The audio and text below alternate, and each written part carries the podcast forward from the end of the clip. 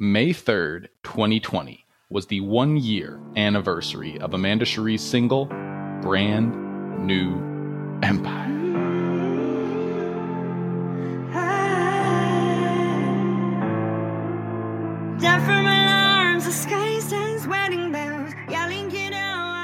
About a month later, I graduated from college, and on the very same day that I walked across the stage, I released my first ever collaboration with Amanda.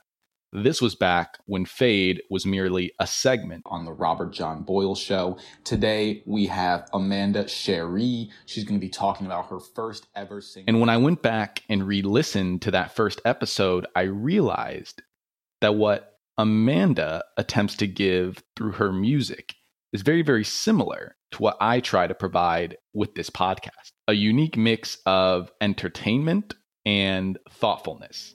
Or, as Amanda would describe it, I make music for the young and ambitious who love to dance and think. I felt a cosmic touch. I've screamed a couple names and pleasure. I felt the afterbirth swore that there was nothing better.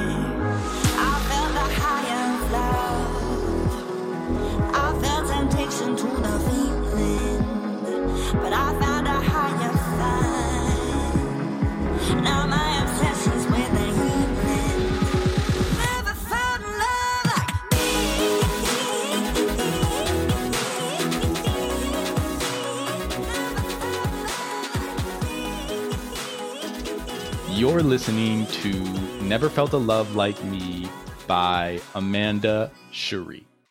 This is Fade. In that first episode, Amanda described the real life lifetime movie that led to a brand new empire. Specifically, she spoke on the challenges she was facing at the time and how she responded, not reacted to those challenges. So when I reached out to her a few weeks ago to make this episode, my first question was about how she's responded to the Rona, the biggest challenge that we may ever collectively face in our lifetimes. I've been blessed to have my basic needs met and have also had my own challenges. I've felt setbacks and loneliness and I've used music as a way to process my experience and help other people process their experience as well. And the single that I just released, Never Felt a Love Like Me, is such an appropriate song for a time where we're spending more time with ourselves in our same four walls. It's about self love and giving yourself the affection and validation you crave versus seeking it from other people. And I think that it's more important now than ever that we love ourselves and take care of ourselves and just fully embrace whatever it is that we are feeling and thinking and experiencing right now. As far as staying sane during quarantine, the answer for Amanda has been baths. I, I try to take a good warm bath on the evenings when I'm feeling kind of lonely. There was actually a Yale study that found that warm water can combat feelings of isolation and exclusion and actually mimic the feeling we get from company. So I'm a really big fan of a warm bath, a warm shower, a warm drink, whatever warm liquid um, you can get your hands on to help to, you know, provide myself some of the feelings of social warmth through physical warmth. Never Felt a Love Like Me is all about self love. It's not you've never felt a love like me, it's I've never felt a love like me. A huge piece of self love for me during this time has been really allowing myself to feel my feels. I have a tendency to kind of blow past whatever I'm feeling and try to immediately regulate it. Dude, same. And there was actually a, a time this this last week that I felt really disappointed about something and I immediately dismissed it and was like, it's fine, moving on. And yes, I'm a, huge advocate for bouncing back and moving forward, but the issue was that I wasn't actually moving forward. The disappointment was still there and it, it would have still lingered after that moment if I hadn't embraced it and I had just uh, ignored it. But I caught myself and I did decide to lean into what I was feeling. And I actually said out loud, I choose to fully accept that I feel disappointed right now. And I instantly felt a physical release because I was letting go of this resistance and and the feeling was able to sort of pass through me and, and flow through me without my indulging in it or identifying with it. So I, I've been really trying to check in with myself more and you know, sometimes that's questioning a thought or just checking in to see how I'm really doing and fully learning to love and lean into whatever that that is in a just a super loving way. When you drop a single during quarantine, you have to get creative with the way that you celebrate. This is the story of Amanda's solo launch party.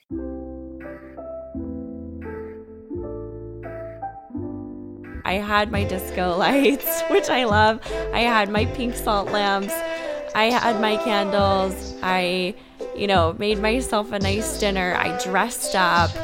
I just had this, you know, grand or, or what felt like in my in my mind in my mind palace a grand party that was just me and it felt really good to have that because you know, normally I have um, I, I host these these you know launch parties for my singles, and it was just so ironic to be celebrating "Never Felt a Love Like Me" by myself alone in my apartment. I had to really fully also feel the disappointment of that too, and, and really sort of laugh at the irony of celebrating Never Felt a Love Like Me by myself. And it was sort of this interesting experience dancing uh, uh, across the tear between feeling a little bit lonely and also really feeling very proud of the song and really celebrating by myself and really fully embracing that and, and being proud of myself when there was no one uh, clapping for me. There was no there was no applause. And I do have this mantra of it's okay if you don't clap for me. I have a clap track on repeat in my brain. It's okay if you don't love me. I hear I love you from myself every day. I totally live that and I totally try to remember that. I, also really value community. I value other people. I value my social life. So there's there's always this juxtaposition between my inner creative and my social butterfly and this was one of those times that you know, I love sharing my music with the world and I love being able to see people react to it in person and in real time. So it was just such an ironic experience to celebrate it alone, but it was also a really, it was very much a gift. It was a very much a gift from the universe for me to get to experience that alone and um, and and again just fully fully celebrate myself and fully celebrate um, you know the work that we had done and just the, the the personality of the song in itself and the the, the message that I am blessed to get to communicate as a storyteller and as an artist myself.